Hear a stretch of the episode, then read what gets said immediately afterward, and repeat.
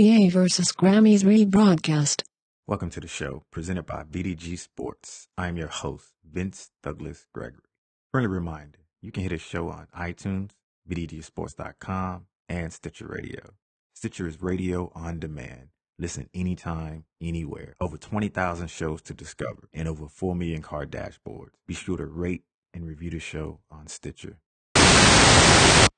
IDK, Miami Heat, WTF, NBA, H to H, some college basketball for you, and SMH, uh, Philadelphia Phillies. Have to. Well, let's get started here. IDK, the Miami Heat. They played a decent game, I should say, against Boston, but it wasn't what it wasn't what anyone expected, especially coming in coming into that game winning eight in a row. You would think that they they would be able to pull off the win. Short, long story short, but they weren't able to do that. And against the top teams, they're one in six. The only team that they beat considered in that top bunch was the Lakers on Christmas, I believe. So yeah, the top teams in that bunch, I think it's it's Boston, it's LA, it's San Antonio. So they one in six. That's that's not that's not good at all. Not to mention that the whole last shot fiasco. There's no way Mike Miller's supposed to shoot that that last three pointer. I don't care. I don't care if he's the greatest three pointer shooter in the world. If you got LeBron James and if you got Dwyane Wade on your team, one of those guys have to take that last shot. And simple, simple as this. Because by them taking the last shot or having the ball in their hand, it, it, it creates this kind of, uh, fear factor, not necessarily fear, but it, it, creates this aura about, about the team, I should say, where other teams have to keep in mind that, oh, you know, one of these guys, but if it gets to the point where either those guys not taking a shot, they'll start, they'll start getting, uh, uh, teams will start actually losing a lot of respect for them in the last minutes of the game. And if you've looked at the Miami Heat stats towards the end of the game, they aren't that good. They they struggle for whatever reason. And not to mention going back to the game though, Mike Miller was one what one for five shooting threes. So it's not like that he was the greatest or shooting lights out. It just it, it just didn't happen. And you gotta tip your hat to Boston Celtics as well. A lot of people keep saying that they're old, they're this, they're that, but all they continue to do is just win games. And not only to win games, find out how to win games late, late within the fourth quarter or later on in the games. They, they know how to close out games, I should say. And Miami is not there yet. Possibly another year or so or later on in the playoffs, they may come around to being that closeout team. But even if they do, they can't, they, they can't beat Boston. 0 and 3 against Boston. No wins. Zero. Zilch. Nada. None. No wins. None. WTF. NBA. What were you thinking? Having an NBA game during the same time as the Grammys was going on. I'm pretty sure there was nobody who watched Oklahoma City and Golden State Warriors. Nobody. everybody watched the Grammys. Matter of fact, even, yeah, even I watched the Grammys. I watched all of it, all of the Grammys. Yeah. All three plus hours of it. And I wish I can get those three plus hours back. I made the absolute wrong decision watching the Grammys. I should have watched Oklahoma City and Golden State Warriors. I didn't even find out who won the game until five minutes ago. And Golden State won 100 to 94. So, but the Grammys, it, it was a spectacle that words can't begin to describe. I don't know how I was tricked and fooled into thinking that the Grammys would be different. It, it wasn't what I thought it was. I thought it was going to be something like the NBA basketball game where, you know, people run up and down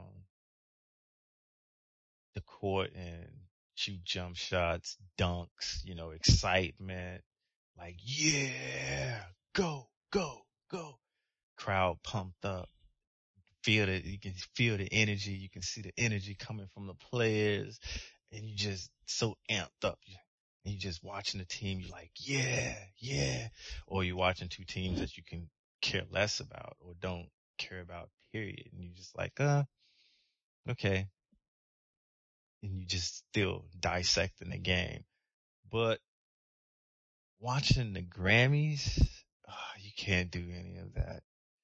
You just gotta sit through, watch, then you have these awesome, awesome, awesome commercials that either promotes songs, it's pretty loud, even promote songs or promote movies that you probably won't go see because they crap, they suck, but they just want to max the appeal out to a large audience because everybody watched the Grammys. I know one thing. Well, actually, I know two or three things from watching the Grammys. I know I'm not going to watch it again. Not next year. I will not be tricked. I will not be fooled. NBA, please don't listen to me and schedule another NBA game at the same time. Please do. Please do. Unless I'm actually at the Grammys or I'm actually at the the award show, then you know I, I there there'll be no other choice for but for me to watch. But I really don't drink, so I probably have to start drinking at that point, obsessively to the point where I'm wearing shades at nighttime. Yeah, that's always a good thing. Okay, I learned that I'm not gonna watch it anymore. Yeah, I learned that um, Rihanna really knows how to uh, work it. Yeah, and I learned that it doesn't matter how many people vote, people, how many voters there are, people or artists who should win don't win. And it's a scam and rigged anyway, unlike NBA basketball. So I don't know. How can, how can we win the future on this one? H to H, college basketball. And I think I've done a podcast on this in the past, but I have to retouch it because it's just, it's just so mind boggling, I should say. And then I forgot all about something else, which I will be bringing up a little bit later because I didn't mention that in the other podcast. But seriously though, uh, the ratings for college basketball is down tremendously. It's, um, some reruns of game shows get higher ratings than a lot of the basketball games. And I think I know why. People are hating on college basketball. Simple as that. And they're hating the hate, but is there, is that hate the hate? Or hating to hate? Is it, is it, is it valid? Do they have a leg to stand on or yet two legs to stand on? Or how about three legs to stand on? Maybe four legs to stand on. Possibly. Well, it's like this here. As far as with college basketball or anyway isn't it compared to professional basketball, it's a huge step now where sure the players play with some of the players or some of the teams play with more heart than some NBA teams and some NBA players. Okay, I'll I'll, I'll give you that argument just for the sake of the progressing the story. But those players that's playing their hearts out or playing so hard, their talent level sucks or their talent level isn't there. So you have a, a dilemma here. Do you watch something where you're getting all effort or max effort, but the level of play sucks? Or you watch something where the effort comes and goes, but the level of play is, is, is extremely high.